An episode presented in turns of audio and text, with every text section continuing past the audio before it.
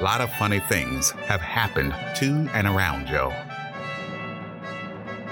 Mostly his own making. So many things that he feels compelled to share them with you. And now, story time with Joe. Good evening. I'm Joe. The year was 1989, and I was a student at Frostburg State University. My roommate, Dave, was dating a young woman named Donna. It was around the time of Donna's birthday, and someone had organized an informal birthday party for Donna. We were all students, and we didn't have huge piles of cash, and thus the local Pizza Hut was selected as the venue. It was sort of a surprise party. When Dave and Donna arrive, we all yell surprise and happy birthday and whatever else you yell at these occasions. Donna is surprised, and she asks, You guys did this for me? My girlfriend at the time says, Sure did. We even got you a gift. And points to a plant. The plant is actually part of Pizza Hut's decor, but for some reason, the bottom of the plant was wrapped in foil wrapping paper and had a big red bow around it. It looked for all the world like a birthday gift.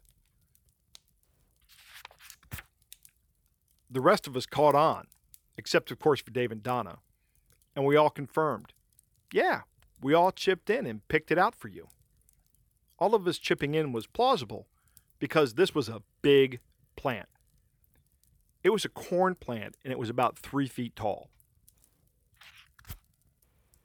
The rest of the meal passed uneventfully and we paid the bill and left the restaurant.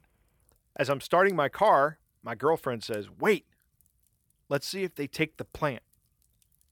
Not wanting to look suspicious, I drove to a remote section of the parking lot, and we watched as Donna exited the Pizza Hut and held the door for Dave, who was carrying the corn plant.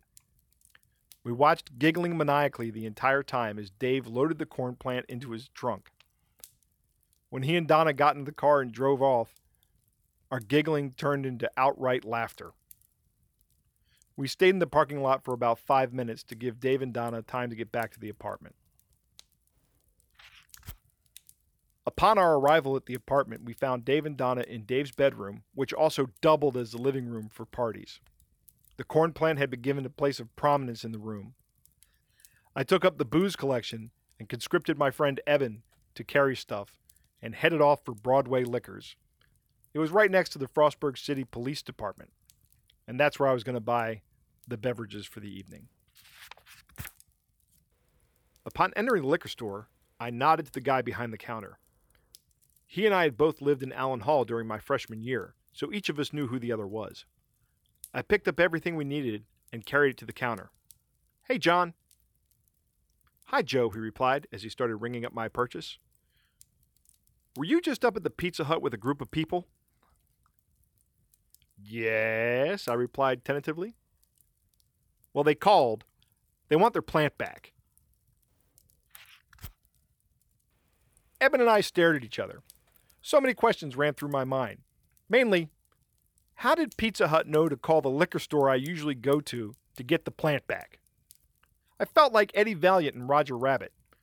You know that scene where Roger shows up in Eddie's office and Eddie asks, Does anybody know you're here?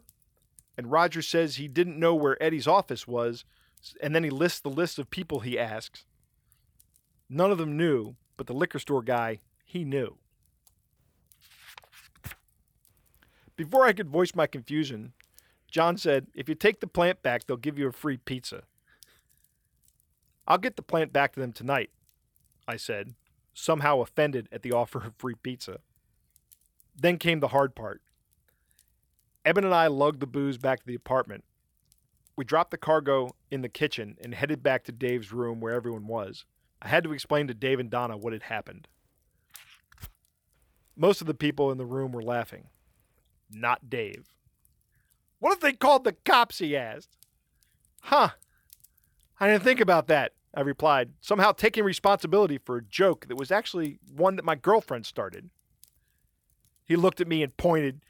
You're taking it back. Fine. I'll take it back. I grabbed the plant and asked if anyone wanted to come with me. Funny, nobody did.